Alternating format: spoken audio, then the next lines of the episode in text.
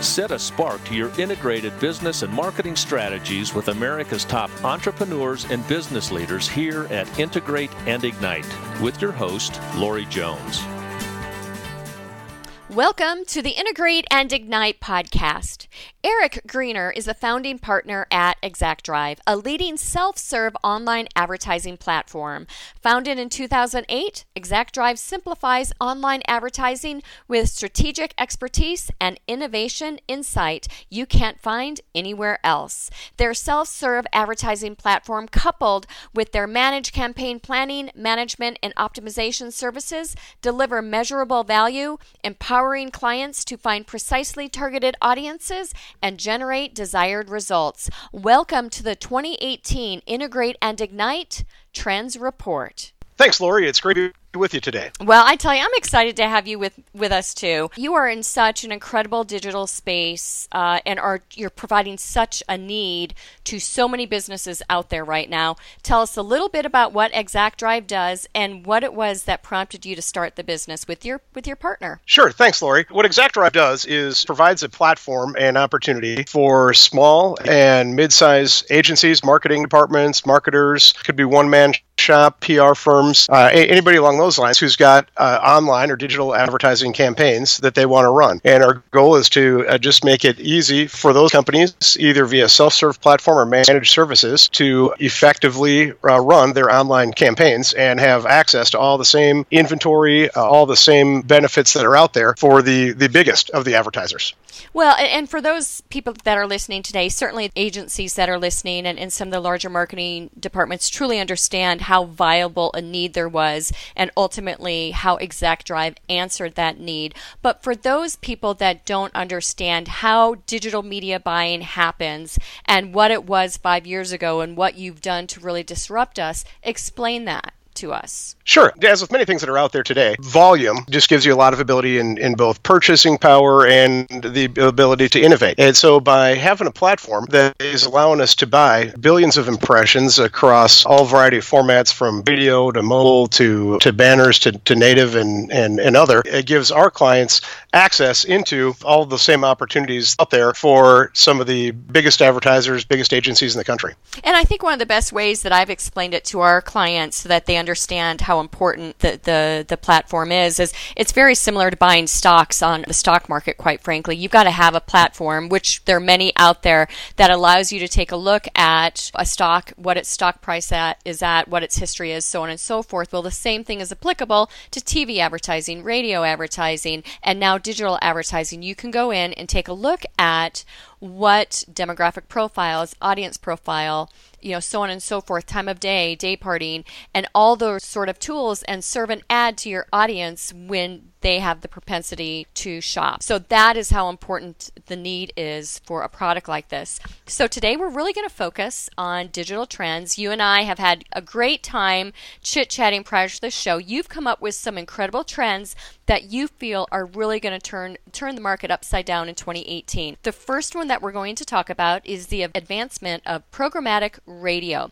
First of all, explain what programmatic radio is. And I think uh, all of our listeners out here are probably familiar with Pandora and Spotify and use those and as some of the other online radio apps and, and programs that are out there. And, and so what this has r- really done is uh, allowed it to become much easier for an advertiser to integrate radio, again, whether it be Spotify, Pandora, or any other, into their campaign. And what it's done is rather than now uh, have to go to one place to get your online radio, uh, go someplace else to get your video, go someplace else to get your mobile, it's all now encompassed in one platform. So it's just one stop shopping in effect that now includes radio. So if somebody's running a campaign and they've got a budget of a certain amount, they can now very easily in one place allocate how much of that they want to go to each of those different formats. And again, the, the new one being the inclusion of online radio. Right. Now, where are you seeing this sort of programmatic radio work really well for advertisers? Uh, we're seeing it work really well as a complement to existing campaigns that are running today today. So whether somebody is in retail or is in hospitality or is in, in finance,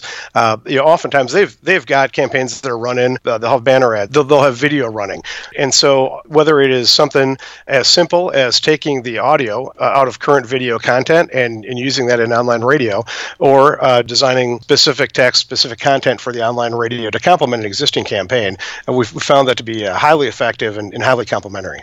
You know, one of the things that we love about programmatic radio is that you can geo target very, very similar as, and it's why it's within this category of discussion today with digital. So with most radio, uh, it's very, you're casting a wide net. It might be a specific DMA that you are going after um, with a demographic profile. Think of Denver or think of Detroit or think of LA. Those are DMAs, right? With programmatic radio, you can go down to a geographic uh, territory such as a town, large block within an area. Uh, you utilize tools such as Pandora and, and Spotify to push those messages out. So it's a great way ultimately to augment, as you've mentioned, a strong digital presence with another media type. The other thing I want to mention, and I know that you'll agree with this, just don't think programmatic radio as a consumer product, a CPG, a retail tool. There are plenty of avenues out there for business to business marketers to get this message across uh, utilizing this kind of a platform.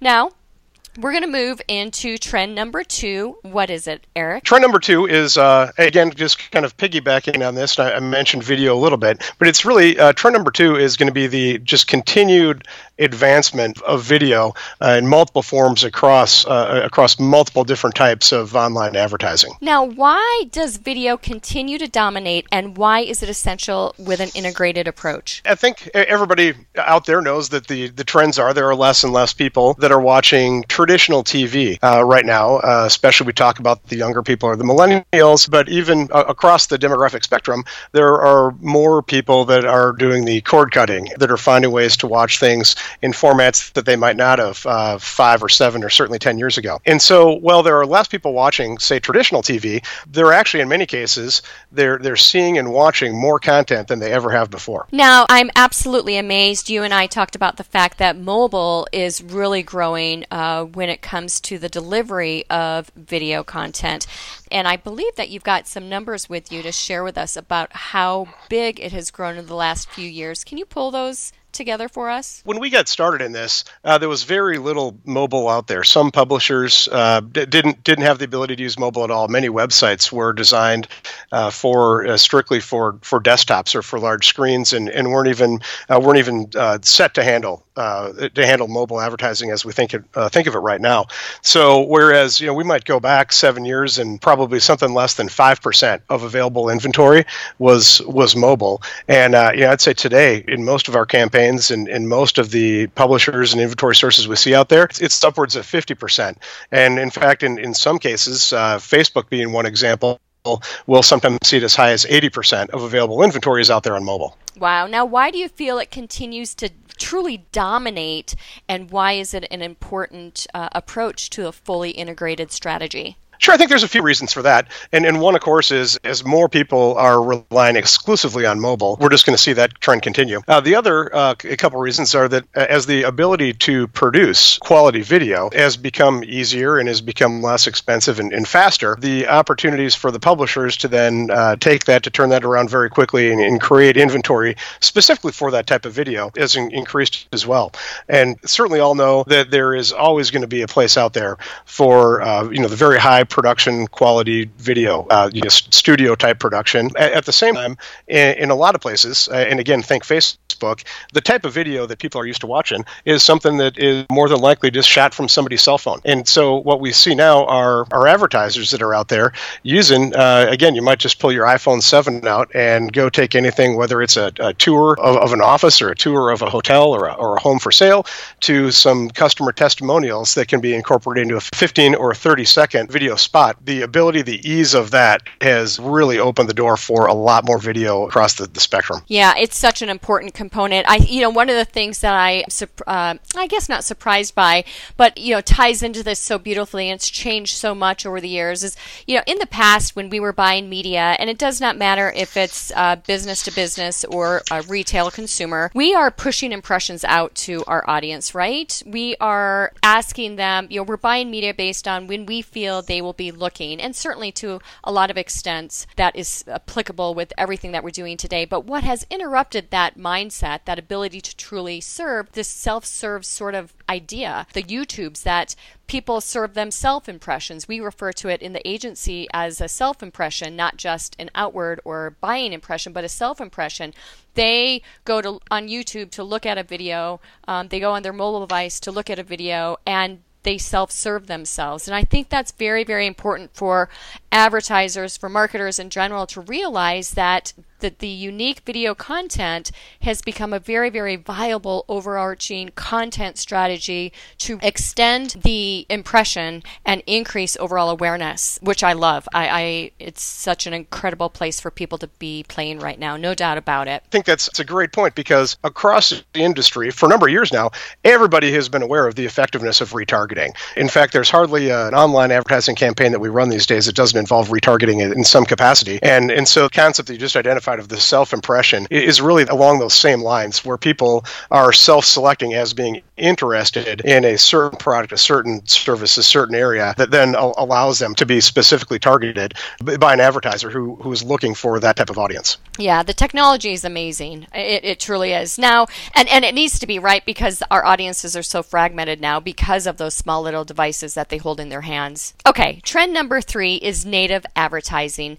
Tell our listeners, first of all, what native advertising is. Sure. Native advertising is the type of advertising that matches and is aligned with the form and the appearance of the platform on which it appears. So uh, you're thinking of a content website that has news stories in it. Native advertising would be the type of ad that then uh, appears as if it is a news story or along the same format as a news story. So it could be a picture, it could be video, uh, it could just simply be text on the page that again would be using that that same type of appearance as the website or the platform on which it appears. And this is actually a great tool for B2B marketers as well, let alone uh, some retail, but we see it uh, used very, very effectively with some of our B2B tech clients and even pharmaceutical, medical, those sort of companies. You see it all the time. So imagine that you're on a page and you are searching for cold remedies, and that page will have an ad that comes up um, it does not appear to look like an ad, but it's talking about what you can do to help yourself feel better and get a full night's sleep. And then you click on it, and it's you know it either goes to additional you know written content or it might go to an ad too. But it's certainly relevant at that moment in time. Now, how do people implement native advertising as a part of their integrated strategy? Sure. So oftentimes uh, when people are, are using native, uh, again as we talked about with the radio earlier, to complement an existing campaign, they're using content that they already have out there today. So uh, whether existing marketing material, whether it's in a blog on their website, whether it, it appears in product or service descriptions, uh, it's, it's really just taking the content that they have, which is in line with the current marketing strategy uh, that, that incorporates the ideas and the themes they have, and adapting that to the format on which they want it to appear. So uh, business to business, it can be highly, highly effective there. Uh, you could have something as specific as uh, construction equipment, where you're on pages where somebody in that particular industry might be looking, might be reading, and then have a complementary native ad that specifically discusses a piece of equipment that might be available from the advertiser. Now, in the past, and, you know, in the past with native advertising just is not that long, but let's just go with the flow here for a minute. That the quality of inventory was not actually that good. What has led to the need for better quality inventory from your point of view? As has happened with mobile and with video and with some of the other trends, it's really happened at the publisher level. And so as native started appearing and as advertisers began to see the effectiveness of native, there just simply has been more demand for it. And in response to demand, the, the publishers now have really done a fantastic job of making available specifically for native, making that available on their platforms. That leads us into trend number four, which is real time fraud control. Okay, why, Eric, do we need to be worried about this? Sure, Lori. So uh, as everybody that's been in the industry for a while knows, the fight against uh, fraud, against impression fraud, click fraud has been a never ending battle and likely will continue to be into the future. Oftentimes in the past, with campaigns, the way we compensated for that was simply by uh, coming to agreement that there was some level of fraud out there and then factoring that into the number of impressions delivered. Uh, just knowing that it, a certain part of the budget uh, was going to be lost due to fraud and building that in. Now, with real time fraud control, what we're able to do is, on one hand, when we come to the end of a campaign, we can actually see uh, much more accurately what number of impressions uh, out there in, in a campaign were, were fraudulent and then and then account for that I- immediately. It's a couple things. You know, one is it allows for much more accurate reporting and invoicing. Uh, it also allows for a, a, lot greater ability to deliver the exact number of impressions that a campaign is looking for. So uh, campaigns are no longer coming up short or not fulfilling uh, based on some level of fraud that then we have to make up for later on. Time sensitive campaigns, that's difficult to do. It, it's actually letting us control for that in, in real time. Another part of that, and probably uh, at the forefront and the best part of this, is that now we've got a real enhanced ability to identify the fraudulent content out there before the purchase is made. So before we buy an impression, on behalf of an advertiser, we recognize it as fraud and don't buy from that particular source. Yeah, see, to me, that is absolutely amazing. It, it truly is. You know, there's nothing worse than getting done with a campaign and realizing that it did not reach the goal that you wanted, and then to find out that there was a huge portion of it that was fraudulent traffic. And, and certainly, you know, over the past couple years, there's been a lot done to mitigate this. But number one, it, it's still happening. Now, one of the things that we did in the early days to re- to understand whether or not we had fraud traffic was simply taking a look at Google Analytics several times a day. If we had a lot of visitors coming in, you know, from from countries outside of the United States or markets outside of, you know, a specific state that we may have been marketing in, it was easy to know that there was a lot of fraudulent traffic from some of the campaigns that we were running. But it's so much more, the tools out there now are so much more elaborate that really enable us to know immediately what is happening. What has ExactDrive done to truly mitigate this and be, you know, ahead of the game? Sure. So I, I think that a, a, big part of that is continuing to work with the highest quality partners and the publishers, the exchanges that are out there on the forefront of fraud prevention and those that, that have made it their highest priority. And, you know, we know that in the past, oftentimes there are some very good companies out there in the fraud protection field. And, and we could work with them and they could come to us in a given month and have 10,000 different sites out there that they had identified as fraudulent. And we could just basically blacklist those and keep them off. But then what we knew is in the next month, another 10,000 would pop up from all over the world, and that kind of never ending battle. Uh, so, what we've really done is take the reverse approach to that, which is to whitelist and approve the thousands of sites out there that we know have consistently delivered the quality traffic without any fraud involved in that. Mm, that's fantastic, and we need it. So, thank you so much, ExactDrive, for being a part of that push. Okay, we're actually at our final and fifth trend of the day, which is header bidding. Okay, a new term for the interview. Define this for us, Eric. Sure. So, uh, for those that haven't heard of it, it might also uh, they might have heard of it as advanced bidding or pre-bidding, and it's a programmatic technique where the publishers themselves are offering their inventory, their highest quality inventory, to multiple ad exchanges at the same time before they're actually making the calls to their ad servers, uh, you know, such as DoubleClick. The idea is that by having multiple sources out there, uh, such as ourselves, bidding on inventory at the same time, the the publishers increase their the amount of money, the amount of revenue that they're taking in from that, and and at the same time, it has given everybody across the spectrum a level playing field. So we, we now have the opportunity to bid on at the same time uh, as as anybody else out there, big or small, on behalf of our clients. One of the things I love about this is typically the larger advertisers have the ability to gobble up all that inventory before any of the smaller or medium sized advertisers can. And just think TV, print, and out of home, for instance. TV with primetime advertising, rather, the you know the big national brands Coca Cola, Pepsi, Doritos, whatever it is, they have a certain amount of inventory that they gobble up, and, and very low numbers of inserts are available for the local advertisers. Well, now you know, and that was happening for years and years and years with digital advertising. That great, awesome inventory just wasn't available as much for the smaller advertisers because of that um, parallel. I love this. The goal is ultimately higher visibility for some of these local, smaller brands. What effect do you feel this can have on most campaigns? I think those are great analogies that, that you use right there. I think right people understand that uh, that it's the biggest advertisers out there that are buying, you know, say the Pro Football and Super Bowl ads or the ads on the highest rated uh, TV shows out there. And for a smaller brand or even just for a local advertiser, this now gives them access to that same inventory that's out there to the biggest players in the business. Well, I tell you, Eric Greener, it's been awesome talking to you today about the 2018 digital trends from advancement of programmatic radio, video, native advertising, real time fraud control, and header bidding. Thank you so much for your insight, your technical savvy, and for appearing on the Integrate and Ignite podcast. Thanks, Lori. It's been great to be with you today. This episode is complete, but the inspiration has just begun. Head over to avocetcommunications.com for show notes and more aha moments. Tune in regularly to ignite your integrated business and marketing strategies with Lori Jones and the Integrate and Ignite podcast.